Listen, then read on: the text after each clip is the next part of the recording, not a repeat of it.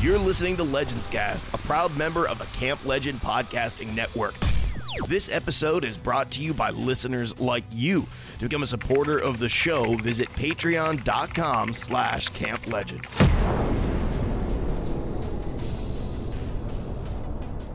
Hello and welcome to Legends Cast Season 4, the starter set. My name is Mark of the Lift from outside of Pittsburgh, PA, and with me today at my legendary and ever faithful co-host, Dead Broke Nerd, and my catastrophically creative co-host, Gibbles and Bits. We're gonna kick it to Gibbles this time. Gibby, how you doing today, man?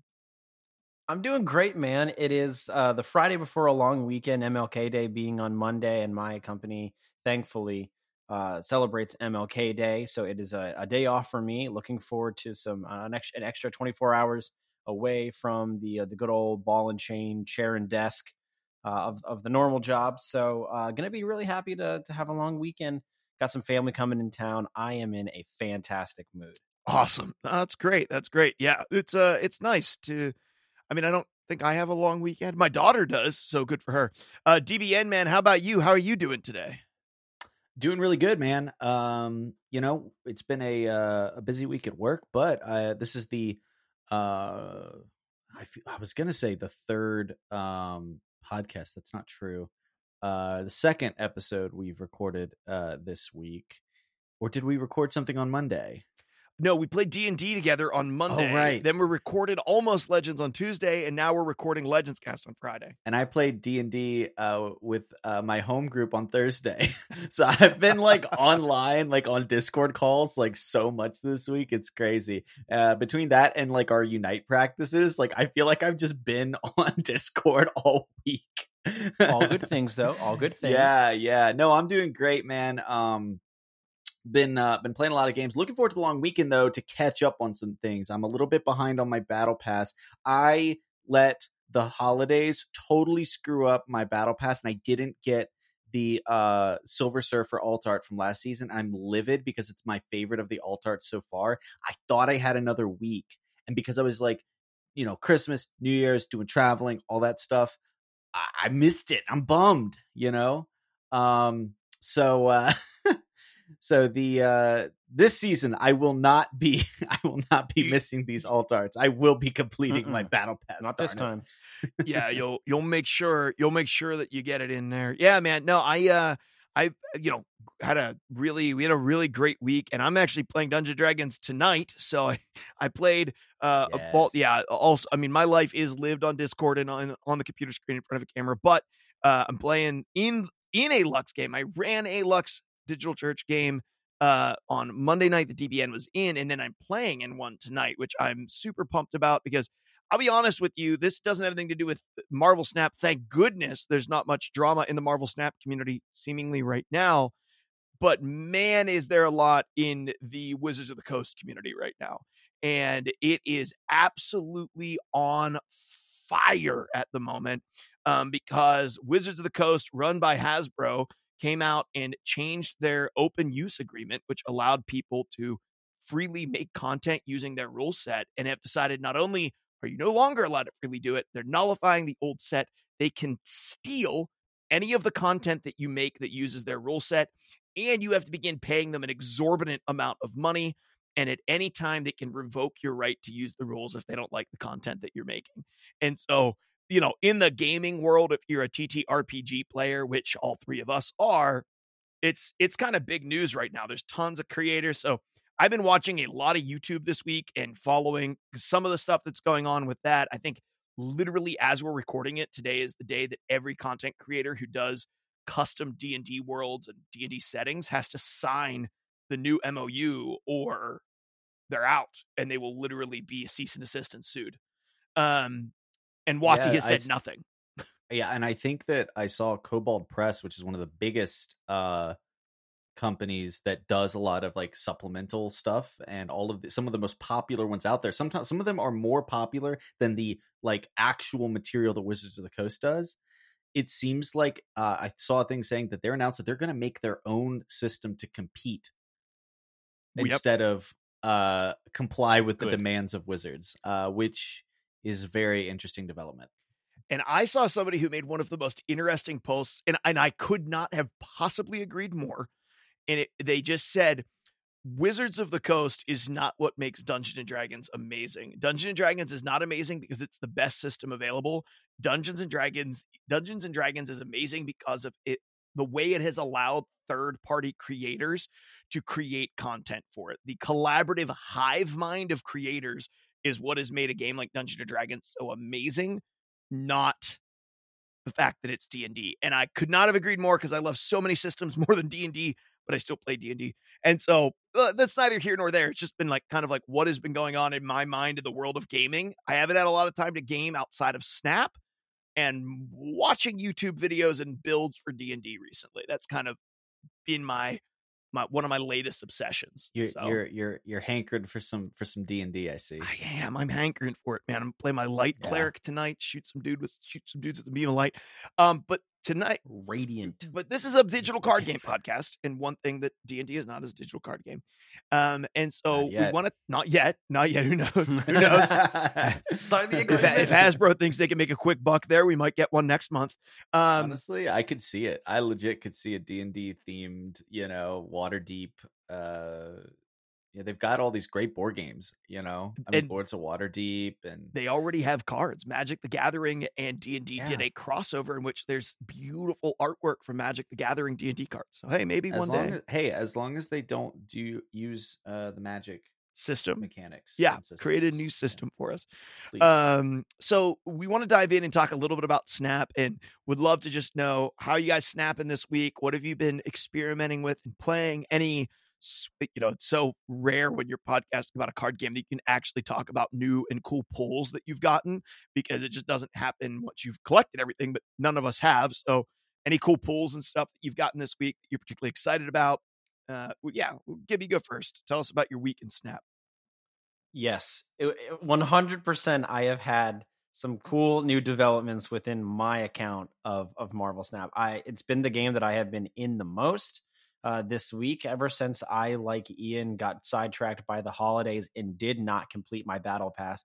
I shot from battle pass level three to like forty in the matter of I'll say six hours, trying to frantically get somewhere meaningful within my last battle pass, and I did buy the current battle pass too. So um, and I've been on top of that, but I've been playing a lot of Snap, and I pulled, I think a couple days ago, I pulled Magneto, It's a really great, which card. is is fun, being a six cost that drags all of the three and four costs over to one location.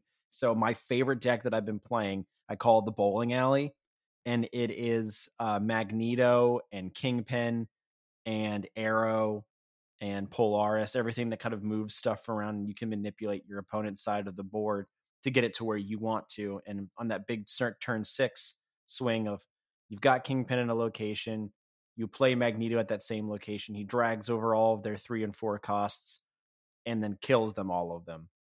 Kingpin kills all of them. So that I've been loving playing that deck. And then yesterday, yesterday I hit the holy grail of pool three that I've been waiting for for a long time. I pulled Patriot. Oh, okay. okay. So I've been wanting to try. I know it's it's meta. I know it's not unique, but I've wanted to try a Patriot deck for a long time before I even knew it. I've mentioned it on a previous episode. I like theory crafted this idea for a deck, and then someone goes, "Oh, you mean like a Patriot deck?" And I was like, "What are you talking about? I didn't even know what the card did." So I finally have Patriot now. I haven't built a Patriot deck, but I'm sure it's not going to be able.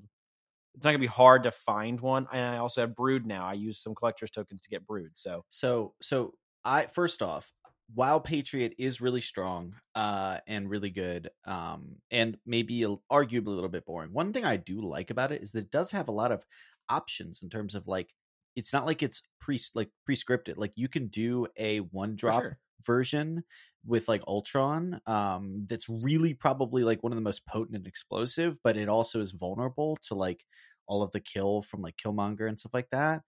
Um, you know, you can do versions where uh, you know, you you can use it uh with like Silver Surfer and a bunch of you know three drops and stuff like that. Um, but you can also do like this general curve out big stuff. Like personally speaking for myself and uh, Dead Broke Dad, uh, as massive Fantastic Four fans, the reason we love Patriot is not so much because of Patriot, but because you can actually use the thing one of the coolest and most beloved characters with like so, so much heart and attitude and story behind this character and he has literally no effect. It's a bummer. Um i want them to bump him to seven power so that he literally stands out from uh white queen who uh just, just better. has just strictly better Yeah. um if they give him one more power then he'll be a four mana seven power and then it's like okay like nobody else really does that like that's cool um so anyways uh you can use the thing with it which is which is um which is pretty great yeah, lots of options. So enjoying Snap, loving it, playing all the time. I was playing a couple games before I got in to stream here today. But uh, DBN, what about you? What have you been uh, snapping about? Um, well, so okay, here's the thing. Um I still am hooked on Thanos. Like I can't stop playing that Still playing it.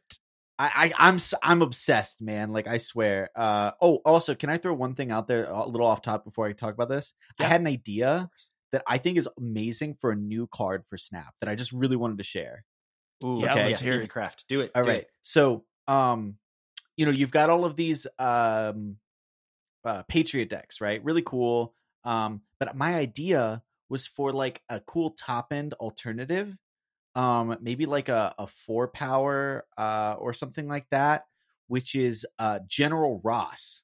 So if you guys know from the Marvel, he he's the he's the guy um that did the Sokovia Accords in like the movies. Uh, but he's also like he hunts down the Hulk and he's like um always like uh trying to you know be like in the background be like a politician. So my idea was what if you had general ross he'd be like a four or five energy guy with one power but what he did is when he comes into play he turns the location into washington dc Oh, and that's the one that you get That plus three the- power. yeah. yeah.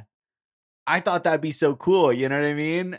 Uh, and like super any- flavorful. Yeah, any anything that like does uh you know area control and manipulation and changes it into new areas. I think all of those are I love cool that ideas. stuff. Yeah. Yeah, but like, but you know, it's like a sacrifice. Like, you know, you'd have to like already have stuff at that location.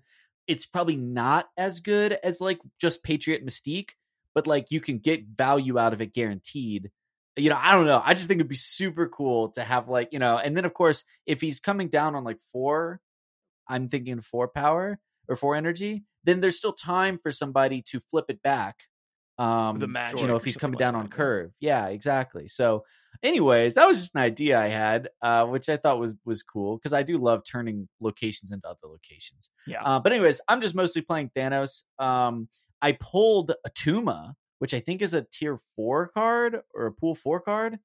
Um, yeah, I think four or five. It's not. Pool, I know he's not pool three. no, and I think that means because I pulled him like randomly, I think he's going to get this first edition badge that they just announced once that like rolls out. Um, which is kind of cool. I will get a first edition badge for Thanos too. Thank you very much.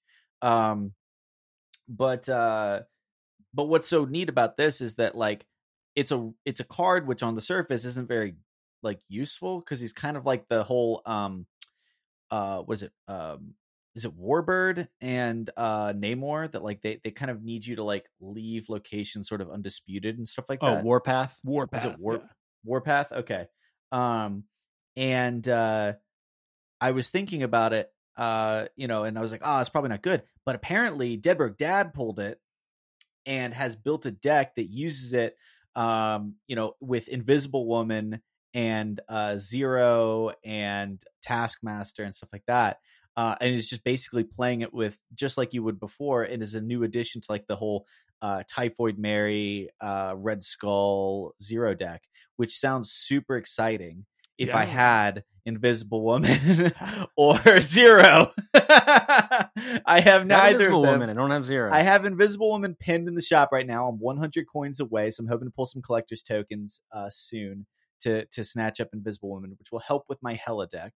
Mhm. Um, and then uh, Zero, I I re- I've been wanting to pull Zero for forever. I just I want to play Ebony Yeah. Maw. I want to play all these cards. So, um, looking forward to that. That's my top number one card on my wish list right now.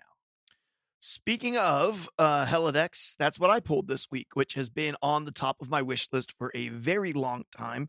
By the way, I had Thanos in shop, pinned it, somehow accidentally unpinned it and lost it. Not happy about that. Oh Uh, no! yeah, it would've been taking That's forever, Devastating. No. Yeah, it does suck. Uh, I did pull Hela and Quinjet this week. Well, you know, whatever. Quinjet's one more card. Uh, I also pulled Rogue this week, which is interesting because I already had Rogue, but I had the winter version of her. So I got the variant before I got the card, which typically you can't get a variant for a card until you get the card. But with the winter collection, you could. So I actually got Rogue before I got Rogue. Um, but I have the real Rogue now, and then I have, uh, you know, my other cards and the, Hela deck is super fun. Uh, it's really random. Uh, I do have Invisible Woman, so it does allow me to play kind of like the set it all up and have it all go off at once style Hela deck, which has been a great deal of fun. Really enjoyed playing that a little bit. Um, still messing around with Hazmat and trying to make that good. Hazmat got a little buff. A couple other cards got a little nerf this week, which made my Hazmat deck a little bit better. Won a couple of games on stream today with it, which was really cool. And honestly, I've been really digging two drop Cerebro. Um, I ended up, uh, I think last episode I said I just bought Mystique. And so I now have the Cerebro Mystique deck and uh, played that on stream a little bit today. Have really enjoyed that deck as well. Um, love Zabu. Uh, like the, you know, it, it's I, because I have Absorbing Man in Zabu, I can do kind Yep. of like the Moon Girl Zabu lock down everything with Absorbing Man, Spider Man, endlessly type of strat. It, it's not always great, but it's kind of fun. Um, but yeah, I, I I've just been I've been sort of messing around with a handful of different decks. We had that location this week, the Altar of Death, and uh, which basically said everybody plays uh what was uh the oh Bucky Barnes or you lose the game. Mhm. Um, it's like Bucky Barnes. Here's a two mana, six power, get two mana next turn for free. Uh, hated that. Uh, so played a little bit around with that. Uh, played my death deck a little bit. I'm not missing anything like the kill everything deck except wave, which the wave She Hulk death variant, of course, is very good. And the only card that I'm missing for the discard list is Gambit, which I actually passed locking Wave up in my shop because I don't love her, but I would like Gambit because I'd love to play sort of like the the Invisible Woman into Wong Gambit Odin strat that like kills off your opponent's entire board. Just obliterate Uh, everything. It's like shoots like eight times and kills eight of your opponent's stuff on the last turn. Um, doesn't happen often, but I'd love to see it happen. I think I would really enjoy that. Even might even run into my hazmat deck because a bit of redundancy for winning games. But yeah, that's what I've been in. So, guys, this week, what we wanted to do, we talked about uh, our first impressions of the game and what that was like. And then we had a conversation in last week's episode where we talked about what's it like to build a collection. So, this week, what we wanted to do was we wanted to talk a little bit about the meta because it's kind of everybody's question. I, I was on stream the other day and someone was like, Where's the best place to find a net deck? You know, what's the best place to find a deck online? Um, and, and my response was kind of like, you don't really, you might not need to do that uh, because a lot of times the decks that you're going to see online, you're not going to have the cards for anyway. Yeah, net decks are as are the this is the least useful. Yes. net decks are the least useful for this than any other card game I've ever played. hmm But a lot of people, that's what they're going to come in with, right? Because they don't really want to. They want to spend time playing the game, not building the decks. And you know, they're going to come in asking, "What's the meta like? What's the best deck right now? What's the best card right now? What do I need to be getting?" Especially as you're building your collection and you're learning what to pin in your shop, and you're not just after fun stuff. You want to get the best stuff. I I totally get that. And so we wanted to have a conversation around the meta, a little bit about like who is this game actually for? What's the engagement from the devs look like with the community? How quickly do we change things? So let's kick off with what is the meta like in Snap and does it matter? Um, DBN, I'm going to start with you because I know that this is of the least concern to you out of all the stuff we're probably going to talk about, but I thought I'd let you get your thoughts in first on what's the meta like in Snap and does it even matter? Yeah, I mean, I, so here's here's the the truth of it. Um, I don't know what the meta is. I mean, I have a loose understanding of um, you know, what's out there and some powerful combos and stuff, just because I watch some content here and there. But you know, it's funny. Um, I I mean, I think of the three of us, um, outside of maybe Mark's stint with Magic the Gathering, I probably have the most competitive experience in card games of the three of us. Um, but I have no desire to grind. And this eh, this is a a uh, this is a, a sort of a carryover from physical CCGs where I did a lot of mental reps when I was prepping for tournaments. I would do like dry runs of my opening hand, stuff like that. But my my whole thing is that like I, I you know I don't like grinding games. Um, and this goes for any game I play outside of like an MMO where like I'll have like stints where I grind and then I'll take a break, right? Um, and you you know uh, I love the laddering mechanics. I love the snapping mechanics. It's a lot of fun, but I just uh, haven't gotten uh, incentivized yet. I guess I'll say to want to put in all of that time getting up into those high, high, high ranks where meta becomes a lot more defined. People are only up there because they're grinding, and the people that grind are the people that net deck and the people that um are are sorting out you know here are the de- definitively strongest lists and i'm going to either play them or account for them right so i'm not in that area but i'll also say uh the first couple seasons i did like play a lot more than I currently did, and that has to do with um, you know, what what other games I'm playing at the moment that I'm like really hooked on, and also holidays. Like the holidays always just you know slow my gaming down. When it's the summer, I'm gaming constantly uh, because it, I, I, don't like the heat, you know. but uh, but right now I've got just a lot going on, and so I haven't played as much. I you know I was I would get up in like the 50s, 60s. Um, I think I hit the 70s one time. Um, and even in that range, though, my experience was that it's a lot more fluid uh, than people seem to think it is. I'd see a lot of at the time when I was up there, a lot of Mr. Negative, but mm-hmm. it was never the same Mr. Negative deck. You know, it was never the same tools around it. Now, Mr. Negative was quite strong, but like everything in it is is fluid you see a lot of Wong decks. Well, is Wong going to go with um, Gambit? Is it going to go with Spectrum? Is it going to, you know what I mean? So White like, Tiger, yeah. White yeah, Tiger, Odin. So, like, what's meta is not really like what is the most optimized list out there isn't important. What is important, in my estimation, is knowing the cards and learning interactions. And so, like, you see a Wong then do the mental math of like, let me look at what else they're playing and try to put together. Oh, I see like a, a Mr. Fantastic, I see a Quinjet, and I see a, you know, uh, let's say Captain America. All right, it's going to be Spectrum. They played Wong, they're playing Spectrum. Got it. You know what I mean? And you can do those things. So, like, if you see the Mr. Negative and um, you can start going, well, they could be playing a lot of stuff here. Um, you know, but I need to look at this location. Does it look like they're setting up for an Iron Man? You know, because that could yeah, massively sure. swing my math. You know what I yeah, mean? Absolutely. And so it's not as much about knowing the top lists or even replicating them. It's just about knowing the card pool. That is what's most important for being a top player. Yeah, no, I completely agree with that. I'll chime in and then Gibby, let us know your thoughts on what's the meta and is it important? I think that the in my experience, and this is because I watch some content creators on a pretty regular basis now playing Snap, at least this month as we're talking about it. And uh there is there's there's sometimes there's something that sort of warps the meta a little bit. Um specifically, I think leader leech is kind of warping the meta for a little bit, probably still doing that a little bit. Um negative uh with uh, like Silver Surfer has been really strong.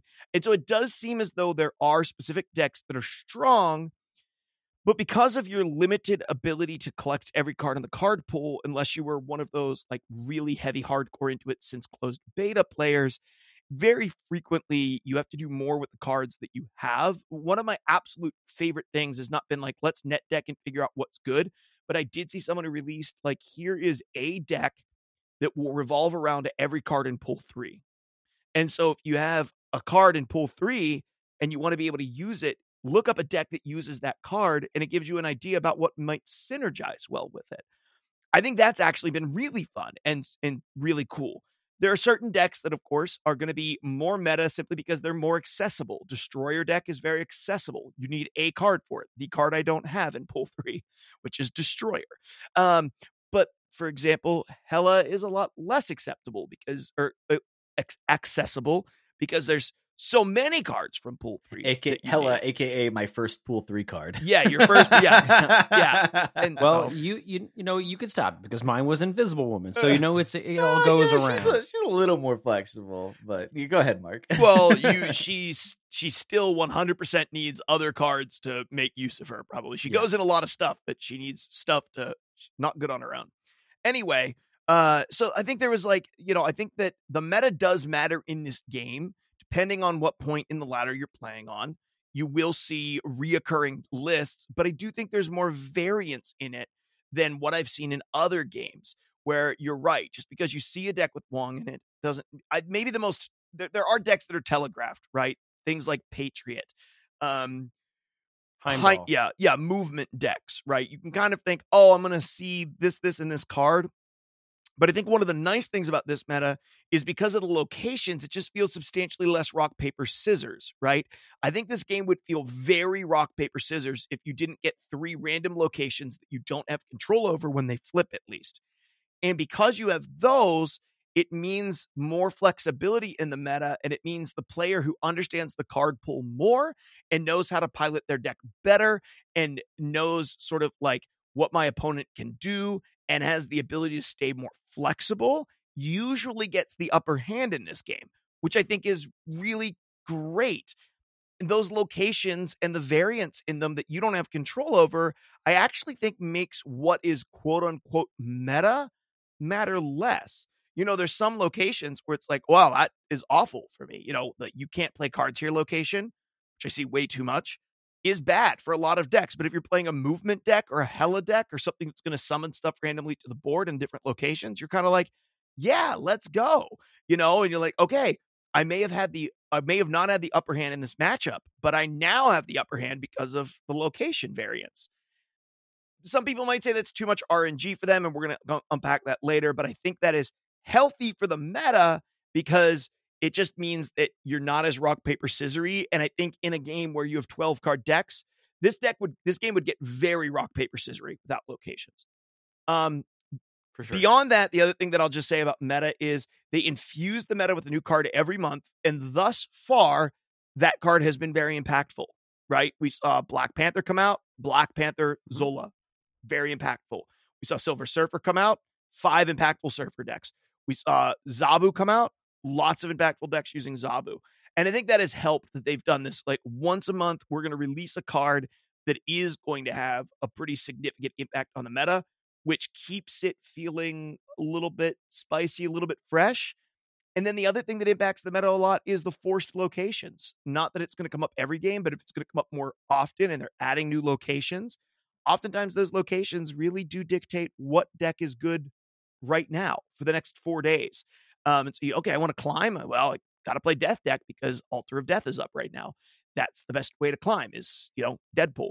Um, I think that's a really interesting dynamic too. The variance of locations, the new locations, the pushing of a location, the new card once a month. I think all all of that makes like the meta tier list substantially less important in this game. For me, anyway. Yeah, I think a good phrase that happens in a lot of other card games, which is very applicable when you're evaluating power level and meta in Marvel Snap is the the phrase in a vacuum.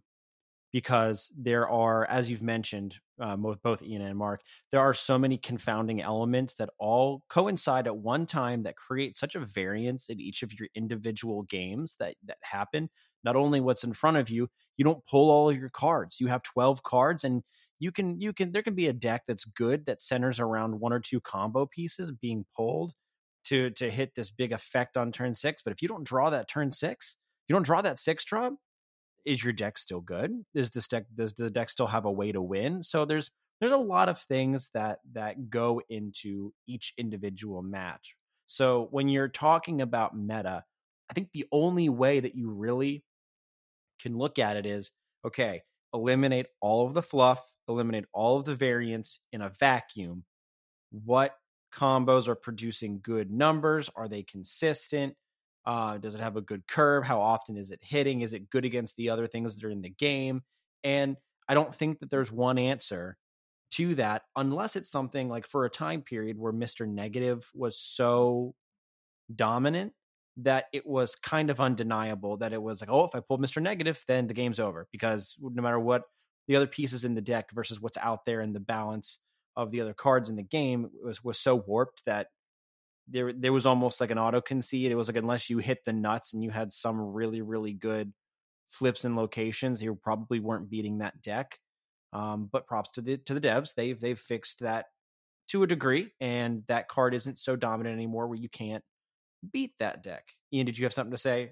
Yeah, no, I was just gonna like jump in there, which is that it's not a function of like your like like the devs are gonna fix some things here and there. They've made a lot of like you know micro adjustments uh and whatnot, but it's not just the power of the cards that dictates um like playing the meta and ranking. It's Yeah. also snapping strategy.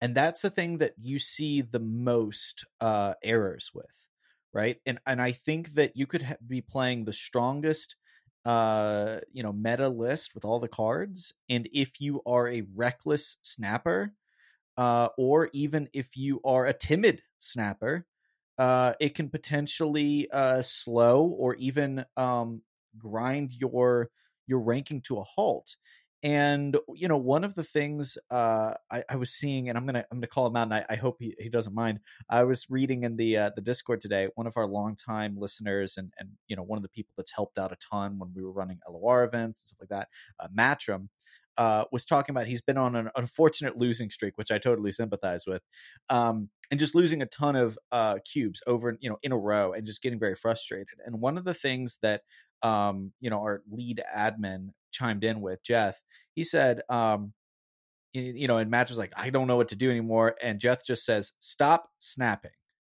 Mm. And you know, it's an oversimplification, but it's kind of true because sometimes you'll get in this this zone, you'll get in this flow of like, oh, if I see this thing, I'm going to snap. If I get this hand, I'm going to snap. And there's some there's some like use to that if there's truly a broken deck. But the thing is is like you need to be I think this is actually one of the worst games for multitasking that there's ever been. You have to be 100% dialed into this game, or you will be losing cubes because you will not be paying attention to when you should and shouldn't snap. And it's Mm. little things. You know what I mean? Um, and so uh, while this game is fast, it does require your focus and it requires you to consistently be reevaluating. Like, there was a deck uh, when Hela like uh, was first getting really popular, like really early on, and it was literally a script that you could follow for a snapping strategy. Um, that was like if you don't see if if you don't see this, you retreat at one cube. If you do see this, you instantly snap. And some decks work like that. A lot of decks do not. You Yep. can't sit there and rely on that because there's so many things that can disrupt them on your opponent's side. So you have to be like constantly aware. So there's a there's a component where it doesn't matter how good your deck is, you still have to be a good player and more than that, a good snapper. Because if you have a phenomenal win rate, but you're only getting two cubes per, it's it may not You're work. not climbing very fast. yeah. Yeah. and you know, I think those are great points, but um, and and all play into like the strength of a deck, and also you the strength of a player. Um, but kind of as we return to the conversation around the meta itself, something I did want to note that I mean, so there's there's a great website out there, Marvel Snap Zone, um, that you can go and get deck ideas, and and as we've mentioned earlier, you may or may not be able to play them exactly because of the cards in your collection.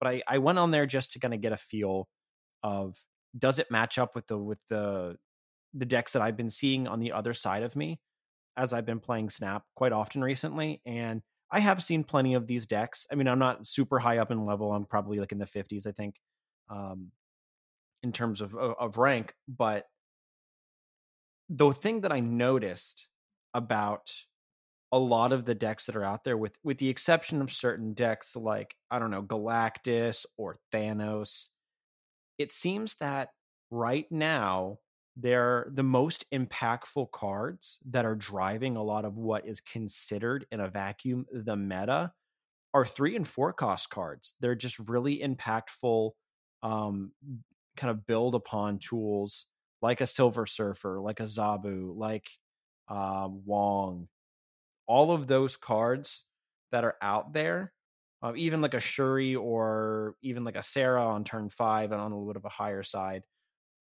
there we're seeing a lot of decks emerge in this kind of mid-rangey like i'm mitigating some of the the variance of yes it may lower the ceiling slightly in occasion but it's probably not worth planning on because there's so many times where the perfect hand doesn't fall to you Mm, or a mm. location screws up your game plan so how can i consistently reach 75% power of my deck's ability is the what i'm seeing a lot of Sure. in in these meta in these meta decks. So um, having a solid mid game, we talked about it a lot with Legends of Runeterra, which was what is the most important turn? What is the most impactful turn? In turn that like you have to have a solid amount of cards in. Which in uh, Legends of Runeterra, we talked about two drops and three drops being so important in that game because that essentially sets the tempo for the rest of the game. And if you fall too far behind, sometimes it can be really hard to catch up. Or you're if you're playing against an aggro deck, it just burns you down.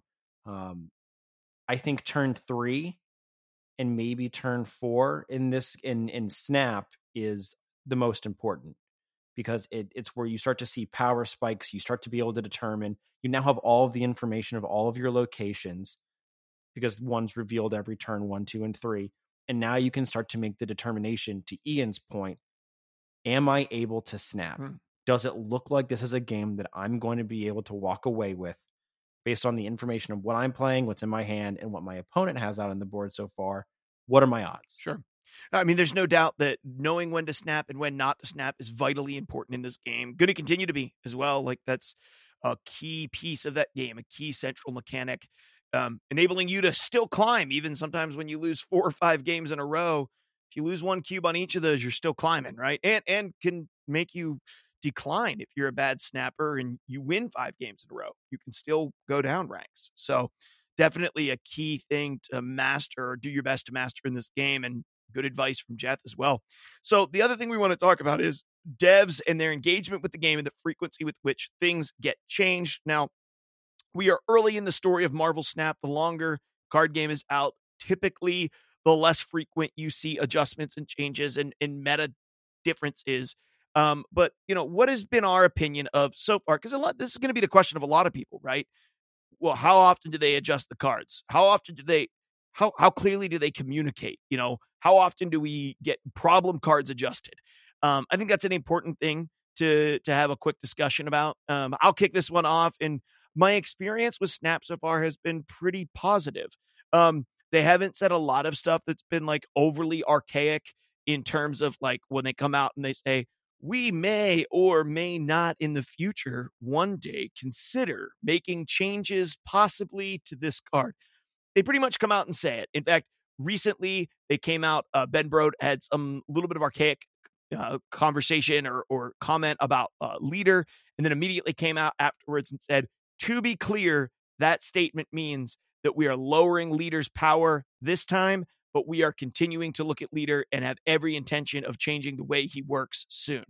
And so, like, that was helpful. It like clarified some of the language because a lot of times video games nowadays have learned to use like very guarded language because they don't want to say they're going to do something and then not be able to do it. I have appreciated that. I've always liked Brode specifically as the lead developer for a game. Um, and so for me, because I because I really enjoy him, I've enjoyed a lot of the communication that's come out from the team. Um, I'm sure there's some people out there who are like, yeah, it's not enough. We need more. Uh, you know, I coming from Runeterra, where I really feel like that game overpromised and underdelivered, specifically in the area of card adjustments and communication from Mhm. the dev team. Um, I I have found this to be on par with what I would expect a game to be. I haven't been like, oh my gosh, the most transparent group of people ever. They're constantly giving us updates. They've given us accurate roadmaps. We've had a pretty good idea about what's coming next. They seem to be active in adjusting cards. They have a lot less cards to keep track of. That's helpful as well. I also think that they're doing a better job out the gate of not putting broken things out there that need adjustment, which helps them in turn be able to not have to intervene so quickly and Either that or they've put out a I bunch mean, of broken stuff and it's all kind of tied. That's you know, Right. So like early on, I think there were some issues. I mean, and I expect that from a game like until you get in the public's hand, and so it's it's hard like to like, before test. release. Yeah, because you guys were in the closed Yeah, beta. before. Right, and even I think upon release, there still was a little bit of questions of like some some of the cards that were out there or or the power level of, of things. But I don't know. I haven't felt overwhelmingly like there has been hot button cards that need hot mm. fixes like there might have been. I also think Snap at at this point is a much simpler beast to be able to tame than probably Hearthstone was back in in the day and even now just because there's a lot less moving parts and the card pool is a lot smaller and there's not all these different factions that you have to um and classes that you have to balance like so th- I think the game itself is more streamlined which I don't, I don't know if it was intentionally if they said hey look we want to be able to keep this game in a good positive light and we've learned that watching LOR and other games when games get out of control and power balance isn't isn't something that we have in check that's what drives players away. Like i don't know if that's information that they're looking at or if that's a commentary that they've had and that's why they've made this game more simple but i i, I don't think that i think it's going to be easier for them to keep things in line for now sure. within snap and keep the player base happy and i've, I've been happy with the communication of it uh DBN, what are your thoughts on on kind of some of the communication from the devs Yeah, I mean, I think the communication is very solid. Uh, I, I, you know, Gibby, you know this. I we play Pokemon Unite, which has some of the worst communication uh, out there. Uh, they don't Oh, even yeah, they don't even great. translate their patch notes to English every time. Uh, so like you know, it's it's uh, there are plenty of examples of games that do this terribly, um, and this is a game that's doing it while not the most transparent I've ever seen. I'm not going to complain. I mean, heck, Mark knows what uh, Elder Scrolls Legends was uh, for a while, you know, um, and they had a community manager that was really involved in the community at one point, and they wouldn't let him say anything. Yep. They literally wouldn't let Bethesda would not let him say anything. Um, and so it's you know it's a, a difficult situation for video games. I know gamers are rabid animals, uh, and it's uh, it's it's a shame that it, it's come down to that. Um, but I, I I think they're doing an admirable job. Ben Brode has always been pretty good about communications, and the thing is, is that he goes out and he does these statements with uh, utter confidence, um, which I think is like something that sh- like he, he Ben Brode does not give the perception that he's going to back down to what any you know sweaty nerds on Reddit say. Yep. Um, which is good most of the time. Bad when he posts uh that uh he doesn't believe that the hunter class should have strong spells that that irritated me um at the time but you know what you knew he was going to do what he says he's going to do which i appreciate um yeah no so I, i'm very pleased with how things are going and that's you know to to mark's point when i heard Brode was attached to the project i was like okay i'm pretty excited um because communication is so big on building a positive community. Um from a balance perspective i will uh, poke a tiny bit of criticism and that i think that they could do more um maybe not more aggressive balancing but a little more creative balancing Mm, um. I understand that there are a lot Okay. of coding issues uh, that they would have to do if they want to um, tune things down, like but through reworking card effects. And I don't expect that to happen all the time. Uh, I I do wish that that would have been uh, a, a that situation would be deployed more often, um, especially when it comes to massively underplayed cards, um, and especially when it comes to wildly overpowered cards um they basically nerfed mr negative's um power like four times before he finally got into a spot that he was not the dominant force and he's still very strong. Mm, you know what i mean? So these one power adjustments while one power don't get me wrong it makes a big difference from a mathematical perspective i mean you'll the difference between a 17 and 18 is huge when the other board has a 17 and an 18 right um but uh, in the case of certain card effects, I find that like these little tiny, you know, one power adjustments, not only are they not always very effective, they're always they're not very interesting. And I think that I would love to see cards like the thing, like Cyclops, um, get more. You know, I'm calling out two cards that I think are um that have zero power or the zero effect, but cards that I think are so popular that maybe they deserve an effect. Um, Mm. you know, and it's it's a shame that the leader of the X Men, uh, you know, or one of the leaders of the X Men doesn't have an effect, um, and that's a bummer, right? Uh, and I also think you've got a lot of cards that are sitting, uh, especially like pool one, pool two cards, uh, that are just sitting in obscurity right now. That could t- that could get a little bit of a, a get a little bit of love um, in some more creative, dynamic uh, adjustments. So that that's all I'll say in terms of adjustment. In terms of the rate of balance, very pleased. Very Mm, yeah. pleased and how frequently they're reevaluating things. And you know, these little one power adjustments enable them to do micro adjustments. I just would like to see a couple big reworks come out just to show that they're willing to do that. Just be a bit more bold, maybe. Yeah, yeah, and I think it's I I don't think, and I've always had this opinion, uh, especially coming from Dota two, where I've spent like thousands of hours. They would do these big sweeping changes, and you're never not going to have a top deck. That's the reality. Yeah. in especially in card games, there will never not be a quote unquote broken. But in my opinion, our the card game community uses the word broken far too often. Um, you know what you're talking about is overall powerful um, and consistent. I mean, that's what makes something quote unquote broken is if it's highly powerful and highly consistent. Yeah. Okay, there's always going to be a top dog, you know. But if you do these big sweeping changes, I I think that at least makes people excited for a short time uh, to try out some of the cards that went from obscurity to relevance. Um, so I would love to see that. And then of course, you know, I don't think coming out of the the beta, I think it would have been uh, upsetting to no one had negative got a rework. Now, granted, you know he's not as strong as he used to be, but he's still quite good. He's still in a couple top decks, so it's like you know people get tired of playing against the same thing over and over again. Um, and so just giving him a, a something that made him maybe like uh, a little bit less efficient.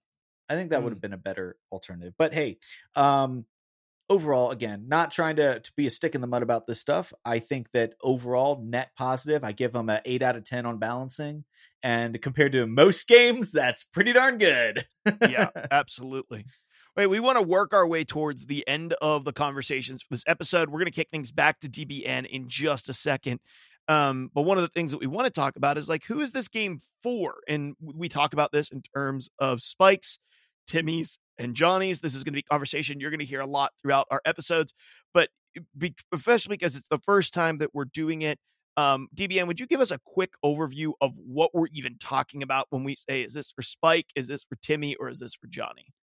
Yeah, so way back in the day, um, you know, in uh Magic the Gathering is where it originated, and I think it came in one of the the the magazines that they used to print, uh, that Wizards of the Coast would print for uh uh, to support their products and stuff like that that you could subscribe to and, and, get a magazine delivered in the mail. I think that's where it originated.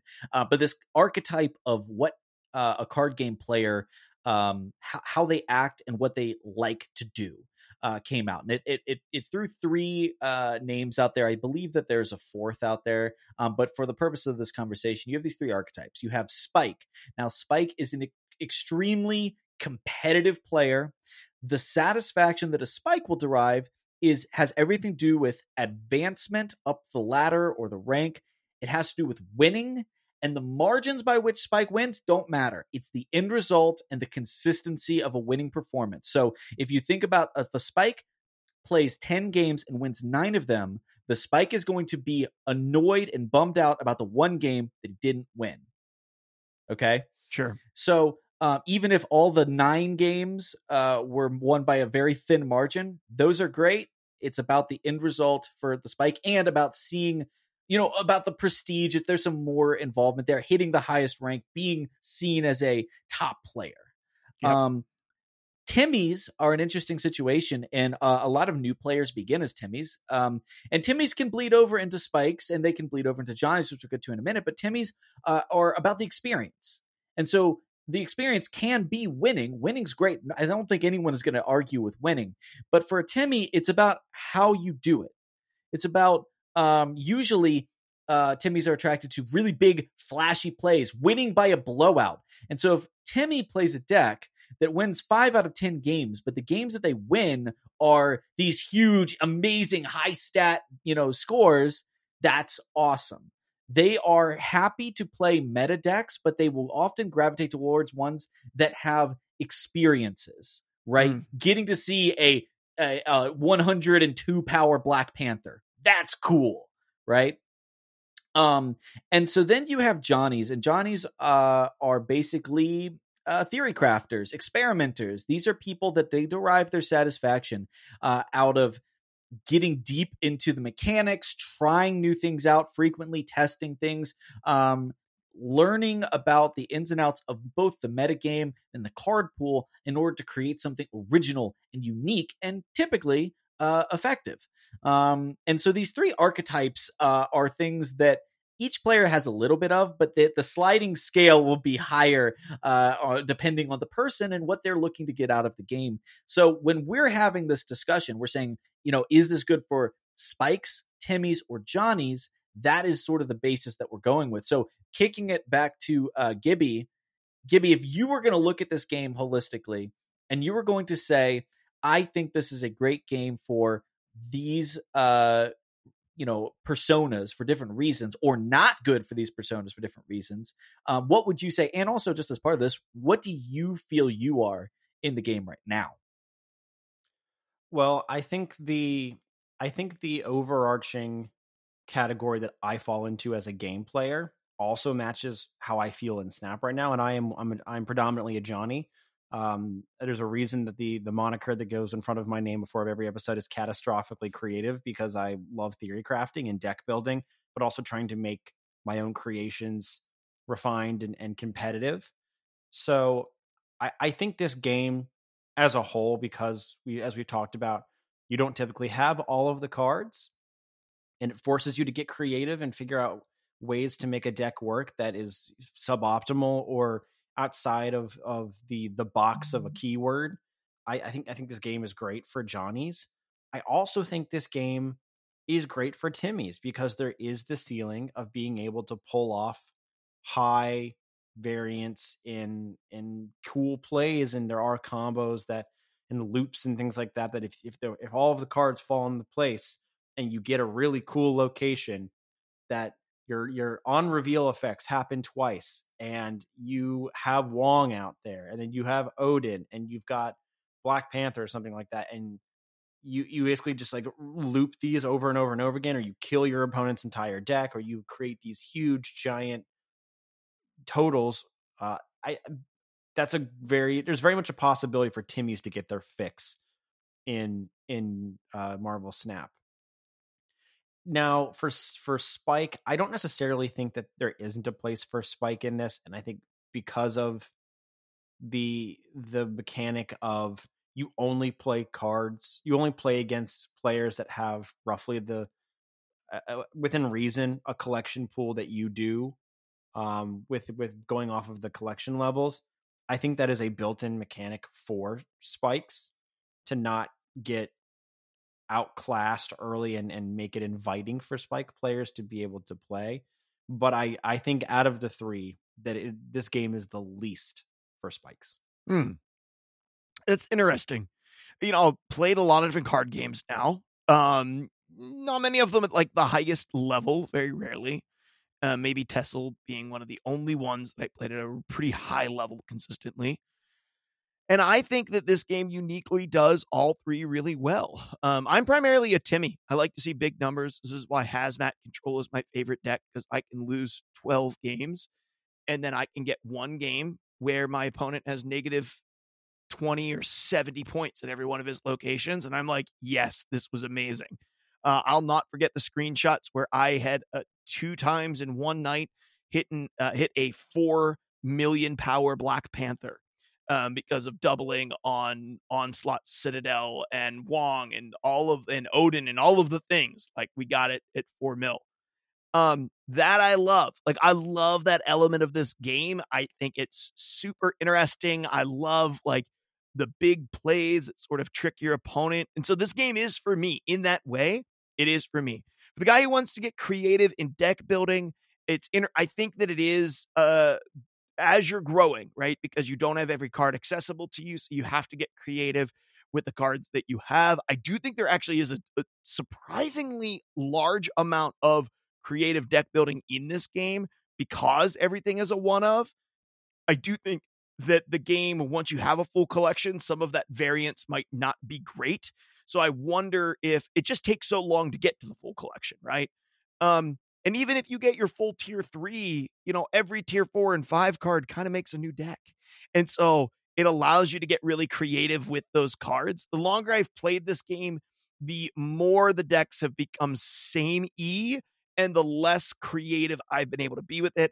I think there actually is room for spike here, um, just simply because of the snapping mechanic. I think there's a lot of spikes that will enjoy mastering that snapping mechanic. And I mean, there are some pretty clearly meta decks, right? Like if, if you don't, if your whole goal is to get as high as you can and you just want to win games, you play Patriot, right? And you're not, you know, that's not engaging to me. I've never really liked Patriot myself, but I could totally understand what would be engaging about it to somebody else.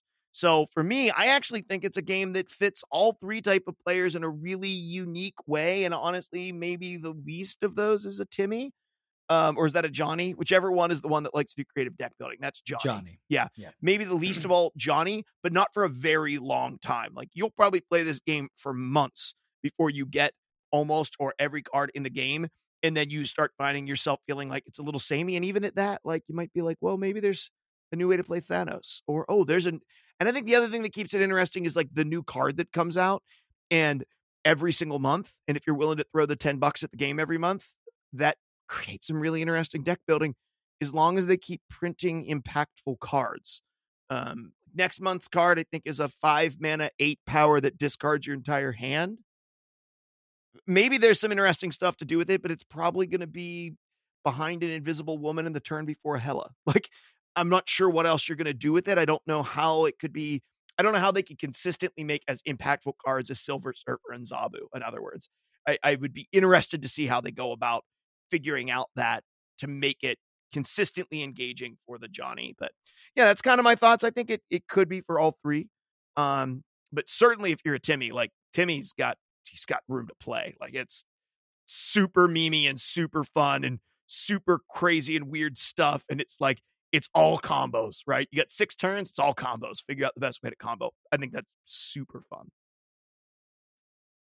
Yeah, uh, I, I I don't have much more to add to this except I fully agree uh, with uh, with Mark that Timmy's have this is a perfect perfect game for Timmy's, and I think the short length of the game contributes that too.